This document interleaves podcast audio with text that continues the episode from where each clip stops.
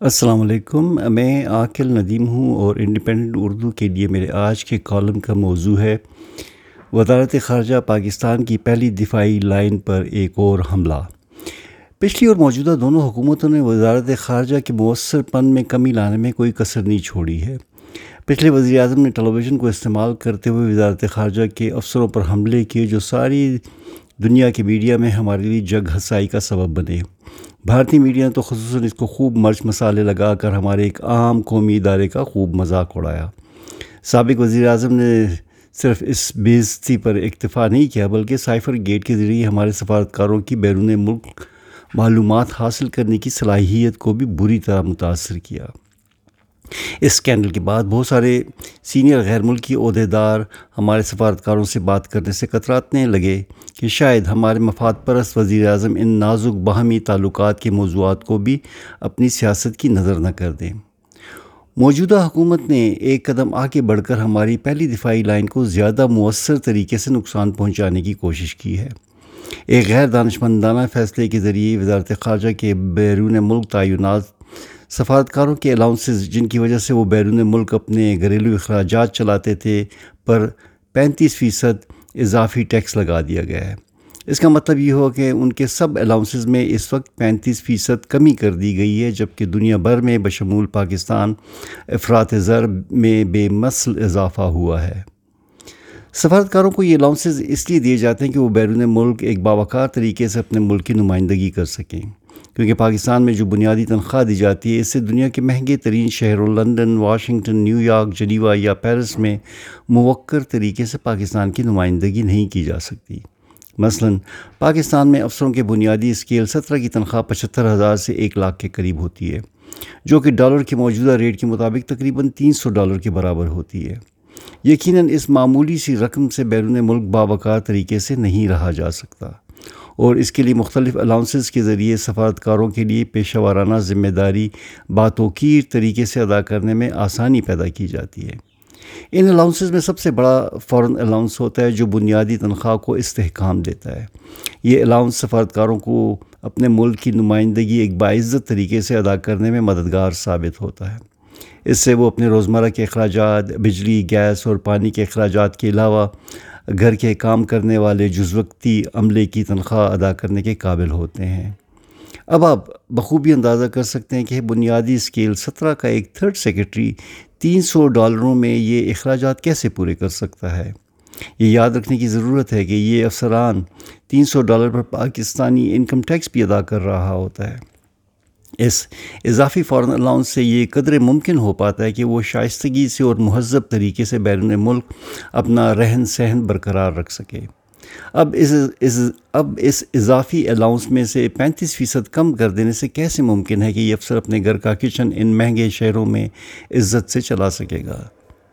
اسی طرح جیسے پاکستان میں حکومت اپنے ملازمین کو گھر کی سہولت فراہم کرتی ہے یا مناسب پیسہ دے کر اسے خود گھر کرائے پر لینے کی اجازت دیتی ہے اسی طرح بیرون ملک سفارتکاروں کو گھر کی سہولت دینا حکومت کی ذمہ داری ہوتی ہے، کیونکہ سفارتکار مسلسل مقامی حکومتی عہدیداران اور عام لوگوں سے رابطے میں رہتے ہیں اور ان سے میل جول بڑھا کر پاکستان کے سیاسی، معاشی، تجارتی اور عسکری مفادات کو آگے بڑھاتے ہیں۔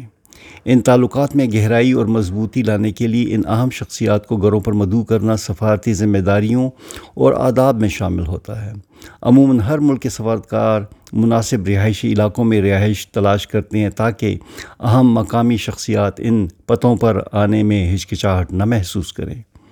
یقیناً اسلام آباد میں مقیم کوئی غیر ملکی سفارتکار راجہ بازار میں رہائش اختیار کر کے یہ امید نہیں کر سکتا کہ اہم مقامی عہدیدار اس کے گھر آنا پسند کریں گے۔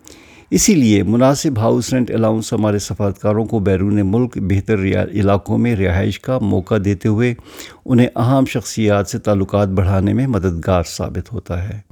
اب اس الاؤنس میں بھی پینتیس فیصد کمی بذریعہ ٹیکس کر دی گئی ہے۔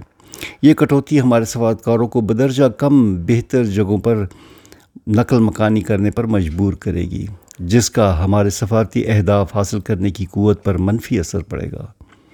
اسی طرح اس نئے ٹیکس سے سفارتکاروں کے بچوں کو تعلیم کے لیے دیے جانے والی امداد پر بھی پینتیس فیصد ٹیکس لگا دیا گیا ہے۔ یہ تعلیمی یہ تعلیمی امداد میں اس قدر شدید کمی ہے کہ شاید ہمارے سفارتکاروں کے لیے اپنے بچوں کو اسکول بھیجنا ہی ممکن نہ رہے۔ حکومتی تعلیمی امداد صرف ان ممالک میں دی جاتی ہے جہاں انگریزی نہیں بولی جاتی، اور وہاں پر موجود انگریزی اسکول ہمارے سفارتکاروں کی مالی پہنچ سے بہت دور ہوتے ہیں۔ اس امداد میں کمی سے ممکن ہے کہ بہت سارے بچے بیرون ملک اپنی تعلیم مکمل نہ کر پائیں یا انہیں مقامی زبان والی اسکولوں میں جانا پڑے جو ان کے تعلیمی مسائل میں وطن واپسی پر شدید اضافے کا باعث بنے گا۔ اس نئے غیر دانش مندانہ اور ظالمانہ ٹیکس کو اگر فوراً واپس نہ لیا گیا تو یہ فورن سروس کے لیے ایک زہر قاتل ثابت ہوگا۔ یقیناً اس نئے ٹیکس سے فورن سروس میں آنے والوں کے لیے ترغیب میں بھی کمی آئے گی۔ پہلے ہی فورن سروس مختلف وجوہات کی بنیاد پر مقابلے کے امتحان میں کافی نیچے درجے پر آ چکی ہے اور اس قدم سے یہ تقریباً آخری درجے پر پہنچ جائے گی۔ اس لیے ضروری ہے کہ اس فہم سے آری ٹیکسوں کو فوری ختم کیا جائے۔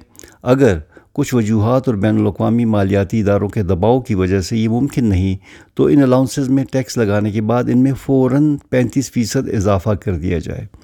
وزارت خارجہ کے افسران پہلے ہی شدید مشکلات، مشکل حالات میں بیرون ملک اپنی ذمہ داریاں نبھا رہے ہیں اور ہمیں اس قدم سے ان کی مشکلات میں مزید اضافہ کرنے کی ضرورت نہیں۔ وزارت خارجہ ایک بہت بڑا اور اہم قومی ادارہ ہونے کے باوجود ایک انتہائی معمولی بجٹ یعنی صرف بارہ کروڑ بیس لاکھ ڈالر پر کام کر رہا ہے۔ جس سے ہمارے سو سے زیادہ سفارت خانوں اور وزارت خارجہ کا کام چلایا جاتا ہے۔ اس نئے ٹیکس سے شاید حکومت پاکستان انتہائی کلیل اسی یا نوے لاکھ ڈالر بچا سکے گی۔